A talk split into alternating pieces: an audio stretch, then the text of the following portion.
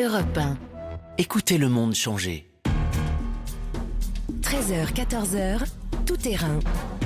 Fabienne Lemoyle sur Europe Bonjour à tous, ravi de vous accueillir dans Tout Terrain, l'émission des reporters d'Europe 1. Gros plan cette semaine, je vous le disais, sur ces quatre jours de violence dans le quartier des Grésilles à Dijon. Qui sont ces Tchétchènes qui ont voulu venger l'un des leurs? Témoignage édifiant à suivre de Roman Oquet. Pourquoi les forces de l'ordre ont tardé à intervenir au point que certains habitants ont voulu organiser leur défense? Mathieu Bock, qui rentre de Dijon, sera avec nous et Alain Co, chef du service police-justice d'Europe 1, nous éclairera sur le déroulé de ces violences. La crise du coronavirus a-t-elle été bien gérée? Les députés viennent de lancer une commission d'enquête alors que la justice doit déjà étudier plus de 80 plaintes du jamais vu dans une crise sanitaire, comme nous le raconteront Jean-Gabriel Bourgeois et Salomé Legrand. Dans tout terrain, nous irons à la frontière belge avec Lionel Gougelot, car on circule de nouveau plus librement entre pays européens, comme nous l'expliquera Isabelle Horry depuis Bruxelles. Enfin, la culture continue son déconfinement, plongé au cœur de l'exposition Louboutin, le célèbre chausseur aux semelles rouges, plongé avec Diane Chinouda. Voilà pour le programme, tout terrain, c'est parti.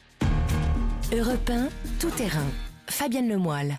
Le quartier des Grésilles à Dijon a donc été le théâtre de violences pendant plusieurs jours. Le ministre de l'Intérieur parle de horde sauvage. La communauté tchétchène est mise en accusation. Les habitants, eux, sont sidérés, se sentent, on va l'entendre, abandonnés par les autorités et stigmatisés au point d'avoir voulu, pour certains, se défendre. Alors comment en est-on arrivé là? Qui sont ceux qui sont à l'origine de ces violences? Avec moi en studio, Alain Coche, chef du service police-justice d'Europe 1. Bonjour Alain. Bonjour. Parce qu'il y a eu aussi beaucoup d'interrogations, on va y revenir sur la gestion du maintien de l'ordre avec nous aussi Mathieu Bock, qui a passé la semaine à Dijon. Bonjour. Bonjour Fabienne. Et Roman Oquet. Bonjour. Bonjour. Et on va commencer par le commencement avec vous, Roman, pour essayer d'en savoir un peu plus sur ceux qui ont participé aux violences du week-end dernier, parce que vous avez pu interviewer l'un d'entre eux. Déjà, racontez-nous comment vous l'avez contacté et comment il s'est présenté.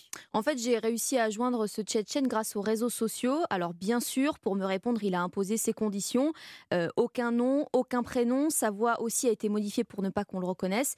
Mais le plus surprenant, en fait, c'est qu'il était euh, totalement décomplexé euh, par rapport à ses intentions. Il ne s'en cachait pas. Il l'expliquait euh, sur Twitter et il m'en a parlé sans aucune gêne au téléphone. Il partait à Dijon pour frapper, passer à tabac, ce sont ces mots, ceux qui avaient insulté la communauté tchétchène. Il faut savoir juste en deux mots que les Tchétchènes en France, ils sont entre 15 et 20 000. quasiment tous ont le statut de réfugiés et ils sont arrivés dans les années 2000 après avoir fui le conflit entre les indépendantistes tchétchènes et l'État russe. Entend ces mots, euh, comment il justifie les violences? Alors justement, pour lui, c'est ce passé difficile, l'histoire même de la Tchétchénie qui explique la solidarité, les liens forts qui existent au sein de la communauté qui vit en France. Et le code d'honneur est vraiment primordial. Euh, il me l'a expliqué. Quand un Tchétchène a des ennuis, tous les frères, c'est comme ça qu'ils s'appellent entre eux, répondent présents. Euh, c'est ce qu'il m'a expliqué par téléphone. Nous, les Tchétchènes, depuis tout petit, on est, on est éduqués comme ça. On est très peu dans le monde, on est On est un million seulement et puis éparpillés un peu partout. Donc, euh, si on n'est pas solidaire, euh, on est perdu en quelque sorte, quoi. Surtout quand on est euh, hors de la Tchétchénie, quand on n'est pas chez nous. Franchement, on n'avait pas l'intention de faire des dégâts autour. Tout ce qu'on avait, c'était des, battes de baseball ou des, des barres en fer ou des bâtons et ce genre de choses. L'idée, c'était juste pour les passer à tabac et que ça serve de leçon aux autres qu'on touche pas aux Tchétchènes. Voilà, on touche pas aux Tchétchènes, les mots sont clairs. Euh, Roman, comment cette expédition punitive, hein, on peut la qualifier comme ça, est organisée aussi vite? Alors après l'agression d'un jeune Tchétchène de, de 16 ans qui, qui, habitait Dijon, en fait la mobilisation, elle s'est enclenchée sur les réseaux sociaux. Des messages ont été envoyés à toute la communauté aux quatre coins de la France. Je sais que Paris, il y a plusieurs voitures qui étaient parties à, sur Dijon. C'était des Tchétchènes de Strasbourg, du Sud. En fait, c'est sur les réseaux sociaux, les Tchétchènes, ils ont fait appel comme quoi sur Dijon, il fallait descendre parce que les dealers du coin, ils ont passé à tabac euh, un petit Tchétchène. Et vous étiez combien euh, à peu près de Tchétchènes, vous diriez, sur place? À peu près euh, 100 personnes, une quarantaine de voitures. En tout cas, euh, cet homme me l'a dit, il ne pensait pas que ce règlement de compte allait prendre une telle proportion. Il pensait rester une après-midi à Dijon et rentrer chez lui. Mais ce qui m'a vraiment interpellé, Fabienne, c'est qu'il voulait avant tout régler ça entre eux sans prévenir la police. Le seul moyen pour eux d'être certain que justice soit faite. Je suis pas fier de, de ce que j'ai fait et de ce qui s'est passé là-bas. Ça a dû choquer les gens qui habitent dans le quartier et euh, dans la ville de Dijon. Mais bon, après, euh, si on serait là à la police, il n'y aurait rien. Et l'affaire, elle serait, classée sans suite, comme d'habitude. C'est dans notre mentalité, euh, on n'aime pas passer par la police. On aime régler nos choses euh, tout seul. Voilà, on n'aime pas passer par la police, on l'a dit. Un caractère totalement décomplexé de votre interlocuteur. Merci beaucoup, Oquet. Alain Acco, chef du service police-justice d'Europe 1. J'imagine que ces propos vous interpellent justement. Le grand public a semblé découvrir les Tchétchènes. la police, j'imagine que c'est pas tout à fait pareil. Non, c'est pas une découverte. Les Tchétchènes, c'est une petite communauté qui n'est pas surveillée en tant que telle, mais dont certains membres sont surveillés, notamment pour euh, leur lien potentiel avec les terroristes euh, islamistes, puisqu'ils viennent d'une république euh, musulmane très active au sein de, l'État islamique. Donc ils sont surveillés certains d'entre eux par la DGSI, et au niveau du, droit commun, je dirais de la criminalité, bah, on, les, croise assez régulièrement dans les affaires de trafic de stupes, de, de, de raquettes, de, de vol avec violence. Mais nous dit-on au ministère de l'Intérieur, pas plus que d'autres communautés étrangères. Alors quand même, on entend ce jeune euh, sans état d'âme qui dit on n'a pas besoin de la police pour régler nos problèmes. Euh, je crois que vous disiez vous-même cette semaine qu'ils ont agi d'ailleurs euh, sans cacher leur visage. Non, le premier soir, effectivement, quand, quand ils déambulent dans, dans, les rues de Dijon avec batte de baseball et, et, et barre de fer et qu'une patrouille de police arrive à proximité, ils sont allés voir les, les policiers en leur disant bien on n'a rien contre les forces de l'ordre, on va pas casser le mobilier urbain, on vient régler nos comptes avec quelqu'un qui nous a, cassé la figure à un Dendler.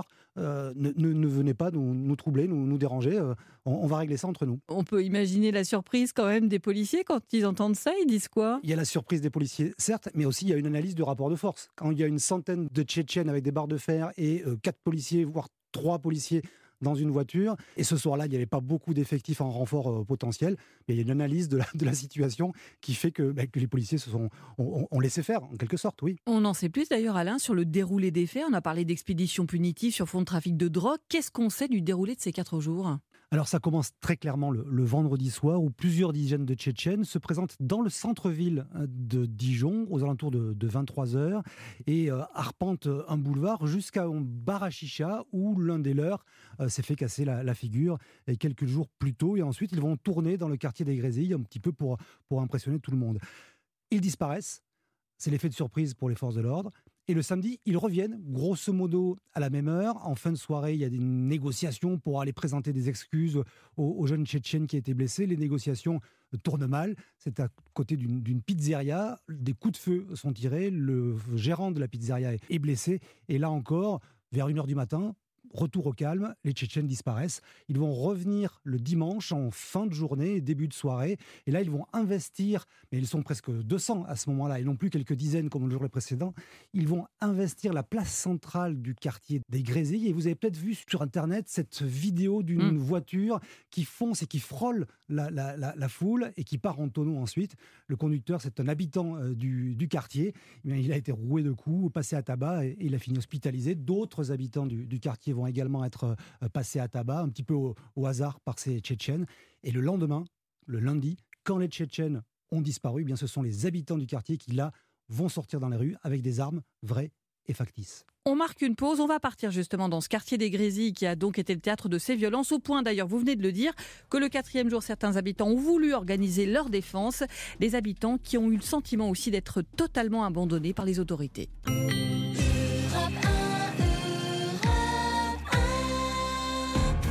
L'actualité racontée par ceux qui l'ont couverte, c'est tout terrain, comme chaque samedi de 13h à 14h, avec Fabienne Lemoyle et les reporters d'Europe 1. Et on revient sur ces violences à Dijon avec euh, des habitants que vous avez rencontrés, Mathieu Bock, qui se sont sentis abandonnés par les autorités, les forces de l'ordre, au point d'ailleurs que certains ont voulu organiser leur propre défense avec à la clé des véhicules incendiés. Mais déjà, Mathieu, euh, vous venez de passer plusieurs jours dans ce quartier des Grésilles. Racontez-nous justement ce que c'est ce quartier et à quoi il ressemble qui y habite? Bah, C'est un peu des classes populaires, les classes moyennes qui habitent euh, là-bas.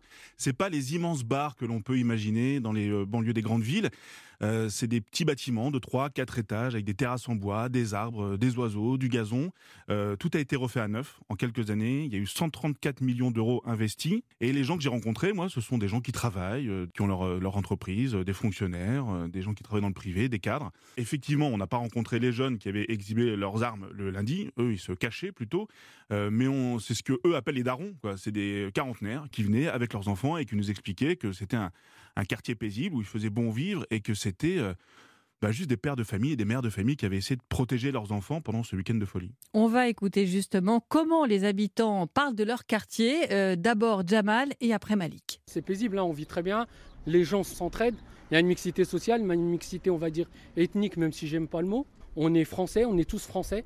Nos parents, ils nous ont appris à aimer la France. Aujourd'hui, on est désolé, la France, elle nous a abandonnés. Il y a des gens qui prennent la parole, qui parlent de nous.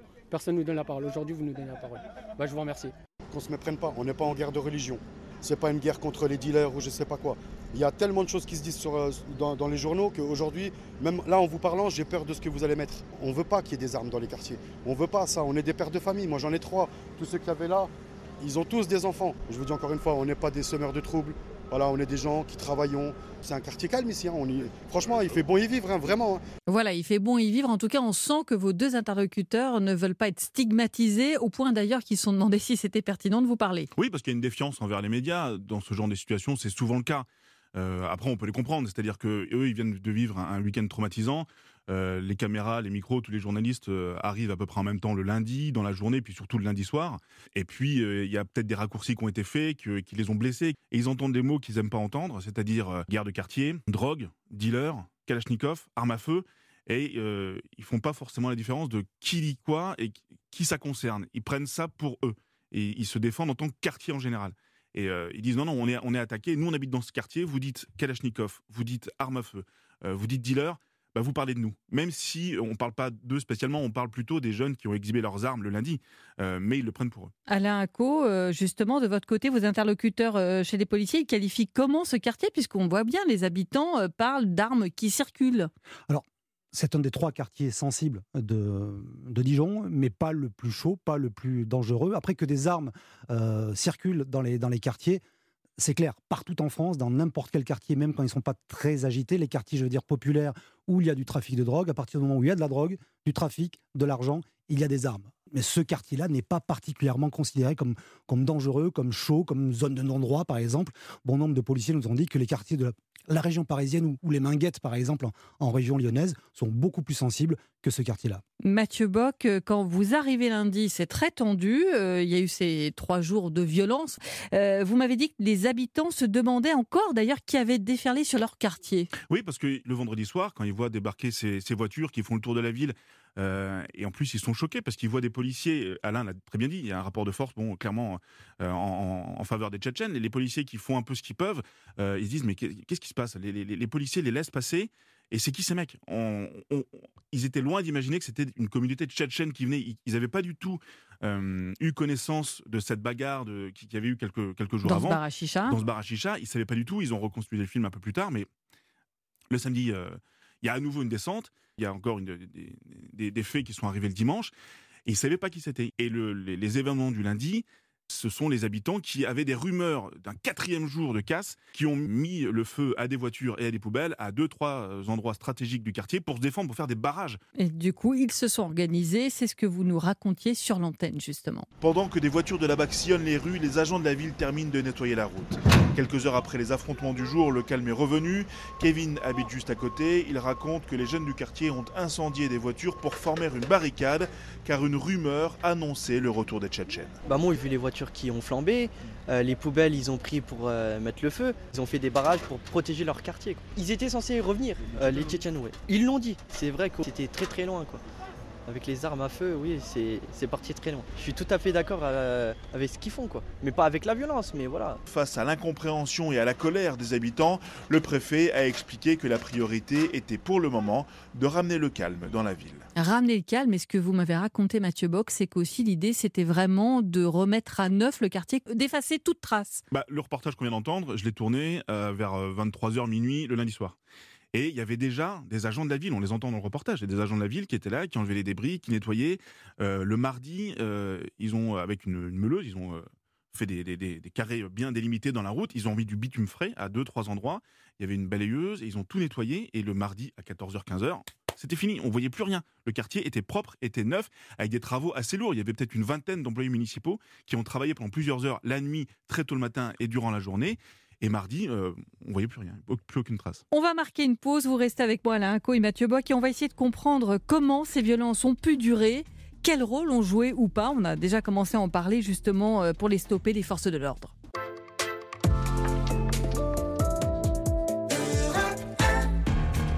Jusqu'à 14h, vous écoutez Tout Terrain, l'émission des reporters d'Europe 1 avec Fabienne Lemoyle. Il est 13h21 et on reste en Côte d'Or, Fabienne. Toujours avec moi pour revenir sur ces violences qui ont touché le quartier des Grésilles à Dijon, Alain Inco, chef du service police-justice d'Europe 1, et Mathieu Bock, grand reporter. L'une des questions toute la semaine, c'est pourquoi ces violences ont duré? On va écouter comment Malik, habitant du quartier que vous avez rencontré, euh, Mathieu Bock, a vécu justement ces violences. C'était la guerre pendant trois jours. C'était vraiment une guérilla urbaine qui est arrivée là. D'un coup, on n'a pas su d'où ça venait. On ne savait pas ni le pourquoi ni le comment. On ne connaissait pas l'histoire du jeune qui s'était fait taper, avec laquelle on n'est absolument pas d'accord, qu'on soit bien clair.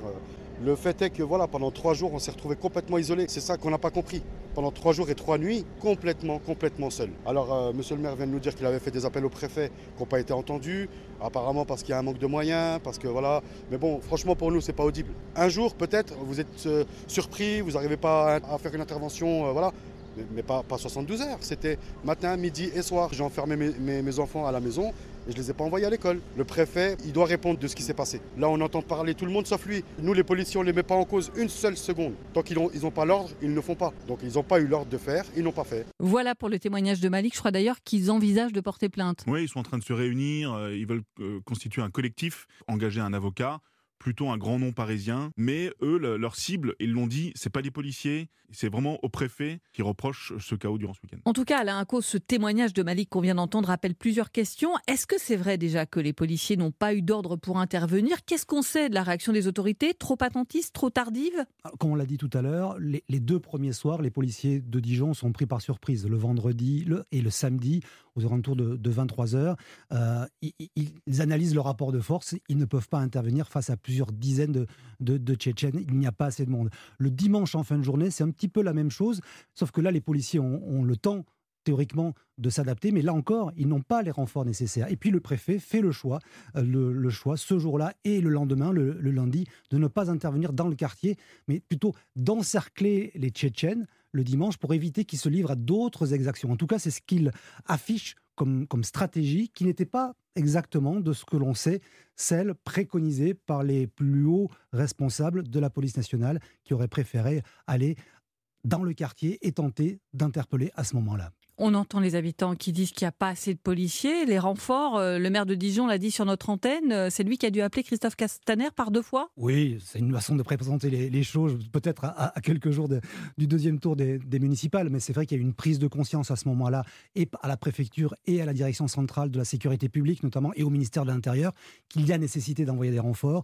Dans un premier temps, il y a 110 gendarmes qui vont être envoyés le lundi, et puis le mardi, mais ce sera après la visite de Laurent Nunes, 150 CRS vont également venir dans le quartier. Vous l'avez dit, Laurent Nunes, lui, est à Dijon mardi. Le secrétaire d'État auprès du ministre de l'Intérieur, on va l'écouter. J'ai évidemment euh, décidé de renforcer le dispositif que nous avons mis en place euh, sur le terrain. Je veux passer un message très clair aux voyous que nous avons vus exhiber des armes, euh, aux individus qui sont venus commettre ici des violences à Dijon. Notre réponse sera extrêmement ferme parce que l'ordre républicain, c'est d'abord et avant tout cela. Voilà, réponse extrêmement ferme, dit Laurent Nunes, mardi, qui renvoie dos à dos deux camps, les voyous euh, qui ont sorti les armes, les individus venus à Dijon. Ben, il y a eu depuis euh, deux opérations euh, de police, parce que beaucoup s'étonnaient quand même qu'il y ait eu si peu d'interpellations pendant ces quatre jours de violence. Oui, mais il faut les identifier, il faut les retrouver. Ce qui a été fait pour certains des Tchétchènes, notamment celui qui avait lancé le message de, de mobilisation sur Snapchat, il a été arrêté. Un des médiateurs tchétchènes, en tout cas c'est comme ça que sa famille le présente localement, a également été arrêté. Au total, Six Tchétchènes ont été arrêtés par la BRI et euh, le RAID. À travers toute la France Dans cinq villes de l'Est de la France, à côté de Strasbourg, à, Saverne, à Dole, euh, à Saint-Étienne également. Il y a eu une tentative également qui a échoué à Besançon auprès de notre Tchétchène qui n'était pas chez lui. Ça, c'est l'aspect judiciaire. Et puis, euh, hier matin, c'est une opération administrative, on va dire, sous la houlette du préfet qui a été menée euh, sur les lieux avec euh, fouille des caves, des box, des parties communes des quartiers euh, chauds de Dijon, le quartier des Grésilles, mais, également, mais également celui de, de pour tenter éventuellement de retrouver des armes, des munitions et de la drogue. Organisation très bien monté par le ministère de l'Intérieur, puisqu'il y avait des, responsables de communication qui étaient sur place pour accueillir les journalistes. Dernière question, euh, Christophe Castaner a dit lui-même qu'il y a eu un défaut d'anticipation du renseignement territorial. Déjà là, on parle de quoi quand on parle de renseignement territorial? Ce sont ce qu'on appelait euh, les RG, les renseignements généraux à une autre époque? C'est ça. Alors le renseignement territorial, les anciens RG, localement, au niveau départemental, ils s'occupent surtout de, de renseigner le préfet sur les mouvements sociaux, les agriculteurs en colère, les, gilets jaunes qui, vont, qui vont déraper, pas de suivre une communauté dans, son ensemble. Ce que je peux vous révéler, c'est qu'un message sur Snapchat a été intercepté quelques jours avant en disant, de la part d'un Tchétchène, on va aller à Dijon pour se venger.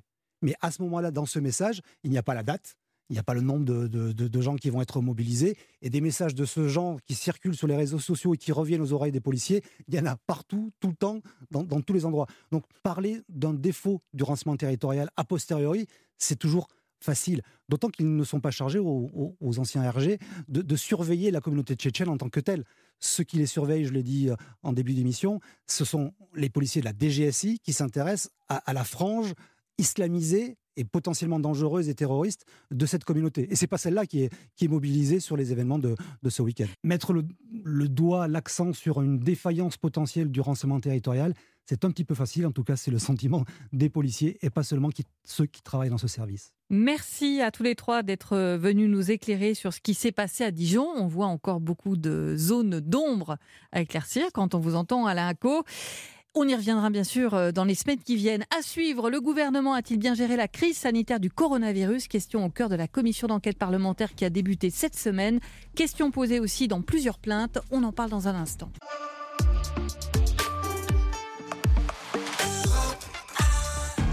« 13h30, on retrouve Fabienne Lemoyle pour la suite de Tout Terrain, l'actualité racontée par ceux qui l'ont couverte sur Europe 1. Nous n'avons pas à rougir de ce que nous avons fait pendant ces trois derniers mois. Déclaration d'Emmanuel Macron dimanche dernier, alors que déjà beaucoup questionnent la gestion de cette crise de la pandémie. Plainte déposée devant la justice, on va y revenir dans un instant. Et les premiers à ouvrir le bal cette semaine, c'était les députés. Bonjour Jean-Gabriel Bourgeois. Bonjour. Du service politique d'Europe 1. C'est vous qui avez suivi la toute première audition de la commission d'enquête de l'Assemblée nationale. Déjà, ça prend quelle forme? Eh bien, ils sont une petite trentaine de députés de tous les groupes parlementaires, physiquement réunis dans une salle de l'Assemblée, à bonne distance euh, les uns des autres évidemment. Euh, pendant six mois, la commission va auditionner les acteurs de la santé, les politiques euh, aussi. les députés veulent également aller sur le terrain, dans des hôpitaux notamment, pour identifier ce qui a marché et ce qui n'a pas bien fonctionné pendant cette crise. Et la semaine prochaine, on le notera, il y aura le fameux professeur Raoult qui sera devant les députés. Audition très attendue, mais le premier à avoir été auditionné, celui que les Français ont suivi chaque soir à 19h pour connaître l'évolution de l'épidémie, c'était le directeur général de la santé, Jérôme Salomon.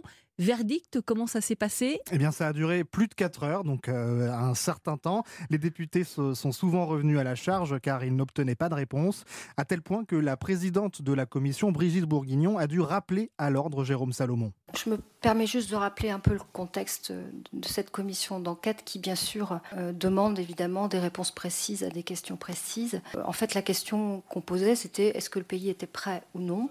Et est-ce que euh, les alertes ont été données? Alors à la sortie de l'audition, les députés étaient donc plutôt déçus.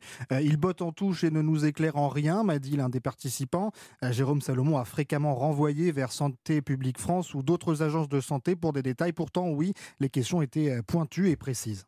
Et quelles interrogations ont justement les députés? Tous les aspects de la crise ont été soulevés. Euh, beaucoup de questions sur les stocks de masques, les approvisionnements, la situation dans les EHPAD, sur la chloroquine ou encore sur les pénuries de médicaments de réanimation. Et à ces réponses, Jérôme Salomon, donc on le comprend, il esquive. Eh bien, les réponses sont très fournies, argumentées, trop parfois, ce qui a donné euh, cette impression de noyer les réponses face à des députés très demandeurs. Écoutez par exemple cet échange entre le patron du groupe LR, Damien Abad, et Jérôme Salomon. Le 4 mars dernier, euh, vous déclariez les masques n'ont aucun intérêt pour le grand public. Est-ce qu'aujourd'hui, euh, vous regrettez vos propos? Comme disait Voltaire, et il a été repris euh, souvent depuis, avant de savoir, on ne sait pas. Nous avons toujours suivi les recommandations internationales. Mais alors pourquoi sur les tests, vous avez fait l'exact inverse de ce que l'OMS vous a recommandé? L'OMS a dit tester, tester, tester, et en France, vous n'avez pas développé de stratégie de test massive. Pourquoi? Euh, Il y a eu peut-être une, une difficulté d'interprétation dans les propos du directeur général de l'OMS qui ne visait pas la France, mais qui visait bien de nombreux pays qui n'avaient pas accès aux tests. En tout cas, on voit que Jérôme Salomon a des lettres, puisqu'il cite Voltaire. Au final, qu'est-ce qui va ressortir de ces auditions? On n'est qu'au début, hein, on le rappelle. Hein. Un rapport dans lequel les députés pointeront euh, ce qui a fonctionné, mais aussi les défaillances. Et il y aura bien sûr des propositions d'amélioration soumises au gouvernement euh, pour que le pays soit mieux armé en cas de nouvelle crise. Et puis, il n'y a pas que les députés qui veulent des réponses sur la gestion de la crise. Voilà, le Sénat constitue une commission d'enquête de son côté. Les travaux vont commencer après les municipales, donc début juillet. Et puis, le gouvernement veut aussi sa propre commission indépendante. Ça a fait bondir l'opposition pour qui l'exécutif euh, ne peut pas être jugé parti. Alors dans l'entourage d'Emmanuel Macron, on assure que cette commission sera un regard complémentaire et non concurrent du Parlement. Il faut comparer, ajoute ce conseiller, y compris sur les sujets polémiques comme le masque.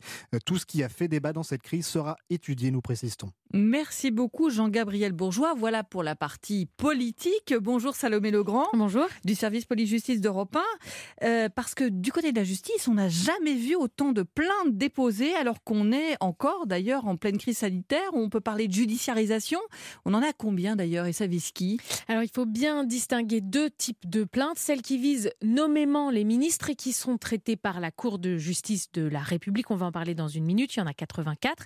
Et les plaintes contre les responsables publics ou privés, euh, des employeurs, des EHPAD ou même des plaintes contre X qui là ne sont pas centralisées. Elles sont déposées un peu partout dans toute la France et on ne sait pas euh, combien il y en a, si ce n'est plusieurs dizaines, comme par exemple celle d'Hervé et Stéphane qui ont porté plainte car ils n'ont pas confiance justement dans la commission d'enquête parlementaire. On n'a pas fermé les aéroports en temps voulu, on n'a pas préparé les stocks de masques, ils n'ont pas réquisitionné d'usines en amont pour pouvoir faire face à la pénurie d'équipements, une accumulation de fautes, que ce soit porté sur la place publique et qu'on ait des réponses réelles sur cette mauvaise gestion de crise. S'ils reconnaissaient leurs erreurs, je n'aurais pas porté plainte. Moi, j'ai eu le sentiment de mettre mes employés un peu en danger. Je doute très bien que rien ne se passera. C'est pour leur dire, vous êtes des citoyens comme les autres et à un moment donné, faut payer. Alors rien qu'à Paris, au moins 60 de plaintes du genre ont été euh, déposées par des particuliers ou des syndicats ou des associations depuis le 24 mars. Et pour quelles accusations? Elles visent soit euh, le délit d'homicide et blessures involontaires quand les gens ont été directement touchés ou leurs proches, soit la mise en danger de la vie d'autrui, soit euh, non-assistance à personne en péril, ou alors, et c'est un délit très peu connu, assez récent et rarement utilisé jusque-là, qui est celui de l'article 223-7 du Code pénal, c'est l'abstention volontaire de combattre un sinistre dangereux. C'est puni de deux ans d'emprisonnement et de 30 000 euros d'amende. Et les juges sont déjà au travail. Et oui, deux informations judiciaires ont été ouvertes à Grasse et à Moulins, spécifiquement sur les EHPAD. Pour tout le reste, euh, pour l'instant, le parquet de Paris a ouvert une grande enquête chapeau. C'est une enquête préliminaire confiée à l'Office central de lutte contre les atteintes à l'environnement et à la santé publique pour tout démêler, c'est-à-dire les processus de décision, l'état de la science au moment où ces décisions ont été prises, pour voir s'il y a eu des infractions pénales ou non. Il faut bien avoir conscience, Fabienne, que ces délits sont très difficiles à caractériser parce que ce qu'il faut prouver, c'est que la personne a volontairement exposé quelqu'un à un risque en en ayant conscience. Il faut donc la preuve d'une faute qualifiée qui n'est pas une simple imprudence ou une négligence. On imagine une enquête au long cours. Il faut différencier d'ailleurs aussi les plaintes contre l'exécutif, ministre, Premier ministre, qui relèvent de la Cour de justice de la République. Et oui, cette Cour de justice, c'est un tribunal spécial composé de six députés, six sénateurs et trois magistrats de la Cour de cassation. Euh, ces plaintes, je vous l'ai dit, il y en a 84 pour l'instant. Presque tous les ministres sont visés Olivier Véran, Agnès Buzyn, Édouard Philippe, Christophe Castaner. Et il y a une commission des requêtes qui doit toutes les étudier et décider de ce qui vaut ou pas euh, des poursuites et si on ouvre ou pas une instruction. On parlait avec Jean-Gabriel Bourgeois des commissions d'enquête parlementaires. Est-ce que les rapports euh, peuvent nourrir justement le travail des juges? Alors, c'est deux enquêtes qui sont très parallèles et, qui euh, ne couvrent pas le même champ de la responsabilité entre la responsabilité pénale et la responsabilité politique, mais tout ce qui va être dit dans ces commissions d'enquête parlementaires constitue une source ouverte auquel les magistrats peuvent se référer. Merci beaucoup à tous les deux. On le voit des enquêtes au long cours avec de nouvelles auditions la semaine prochaine euh, devant les députés avec le professeur Raoult. Merci à tous les deux. Merci. Au revoir. On marque une pause et ça y est, on peut de nouveau circuler plus librement en Europe. On prend la direction de la frontière franco-belge dans un instant.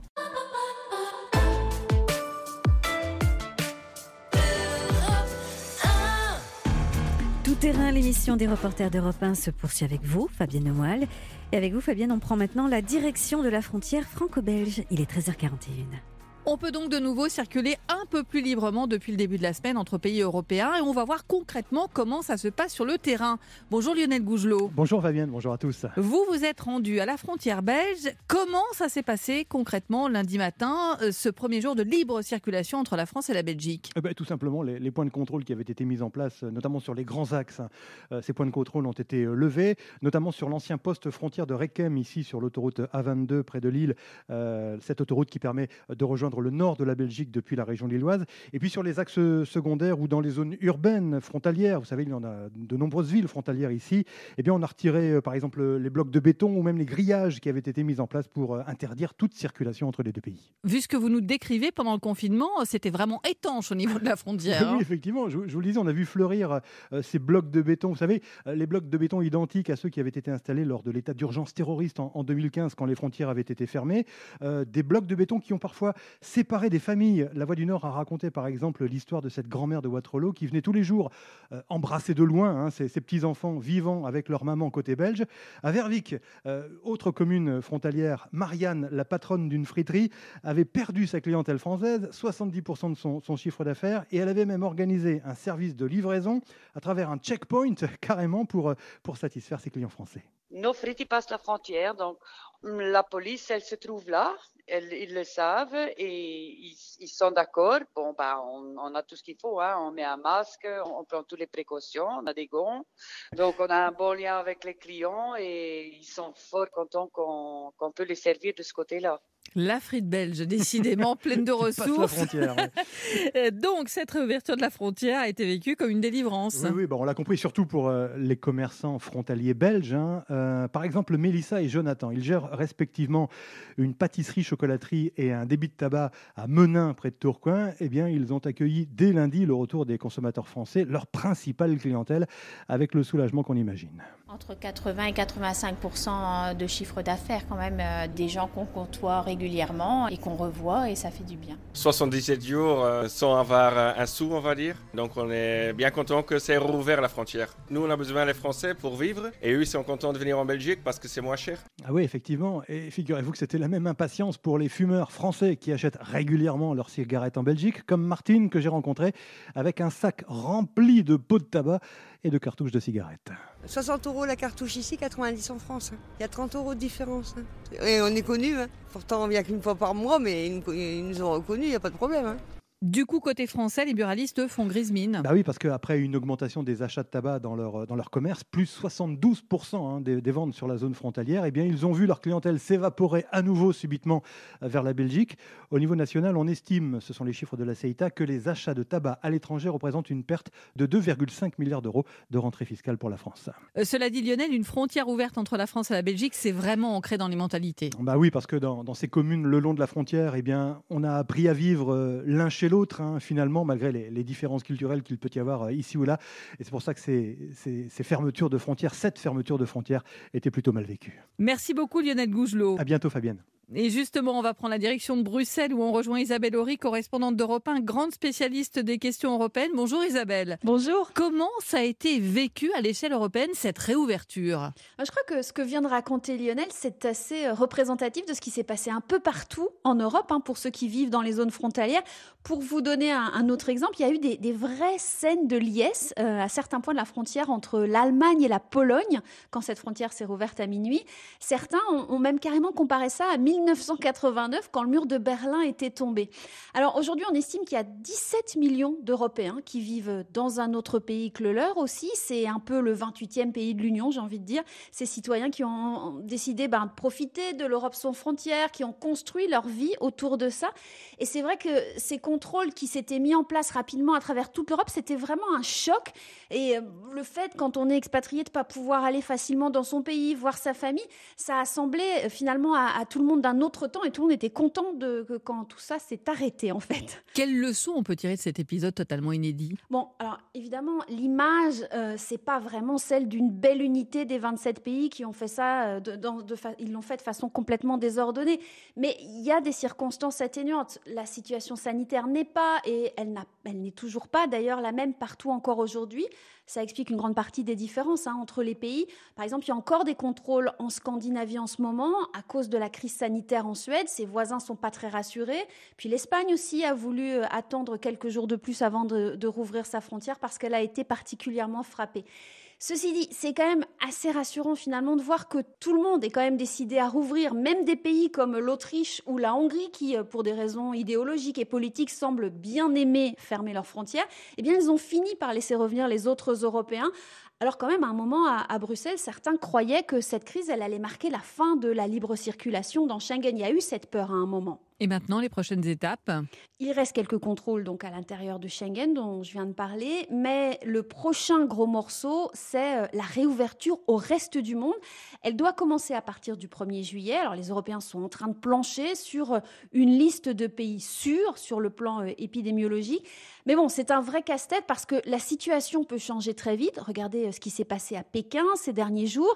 Et puis aussi parce que tous les pays européens n'ont pas forcément les mêmes amis sur le reste de la planète. Par exemple, c'est compliqué pour certains en ce moment avec euh, les États-Unis de Trump, mais d'autres, à l'Est notamment, eh ben, pourraient tenter de faire plaisir au président américain et de rouvrir leur pays plus vite. Bref, là, ça va encore euh, être un test de voir comment ça se passe, un test pour l'unité des Européens. Merci beaucoup euh, Isabelle Horry. Je crois que vous-même, vous êtes assez heureuse de pouvoir de nouveau franchir la frontière entre la Belgique et la France. Merci à vous. À bientôt. À suivre, je vous emmène au musée, lui aussi déconfiné. Ça s'appelle L'exhibitionniste, avec à l'honneur les fameuses semelles rouges de Christian Louboutin.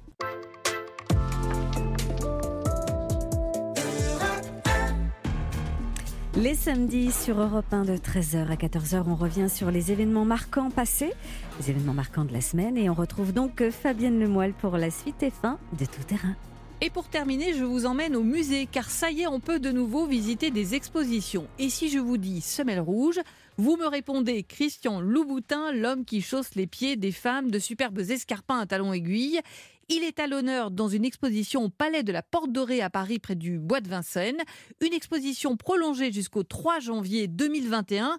Bonjour Diane Chenouda. Bonjour Fabienne, bonjour à tous. Ça peut surprendre comme lieu d'exposition ce Palais de la Porte Dorée qui abrite aussi d'ailleurs le Musée national de l'histoire de l'immigration. Oui, oui, mais tout simplement c'est là que Christian Louboutin habitait quand il était enfant. Euh, il venait régulièrement dans ce musée qui euh, euh, qu'on appelait à l'époque le musée des arts océaniens et africains. On écoute Christian Louboutin. Cet endroit, je le connais depuis que je suis petit, puisque j'habitais juste à côté. Et c'était sur la route de mes, différentes écoles, c'était sur la route du zoo de Vincennes, c'était sur la route du bois de Vincennes, etc. Donc je venais tout le temps et je m'y promenais, je m'y promenais seul. Je me sentais un grand, mais je me sentais dans un univers à la Tintin, c'est-à-dire qu'il y avait des objets euh, mystérieux, il y, avait, il y avait des grandes ombres, des mots qui me paraissaient vraiment sortis tout droit Tintin, la haute volta, il y avait des lances, il y avait des bijoux, il y avait des masques, etc. Et, tout ça, je connaissais pas, moi j'étais jamais sorti de France, et je regardais tous ces objets, et ça me transportait, ça me faisait voyager, ça me faisait rêver, et d'ailleurs ça m'a formé tout à fait un goût des voyages que j'ai, qui n'est pas complètement modéré, et, et je le dois tout à fait à cet endroit. Et ce musée euh, a été une vraie source d'inspiration, voire a été à l'origine de sa vocation. Ah mais complètement, hein. il est enfant, il a 10-12 ans à peine, lorsqu'il tombe sur ce dessin qui va euh, vraiment euh, changer sa vie, le dessin d'un escarpin noir. En fait, c'est un panneau qui interdit de marcher en talons aiguilles. Il y avait un petit panneau et ça représentait un dessin d'un soulier noir de profil avec un talon très pointu et une forme très pointue, donc un soulier des années 50. Et j'avais jamais vu ce type de soulier ni ce type de dessin.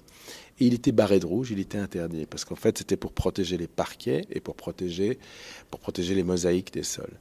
Et donc vers 10-11 ans, j'ai commencé à dessiner un peu de manière presque névrotique, enfin comme un toc, quoi. Je, je, dessinais de profil toujours, toujours ce même soulier. Je faisais des modifications, j'y rajoutais des couleurs, etc. Mais je dessinais ce soulier.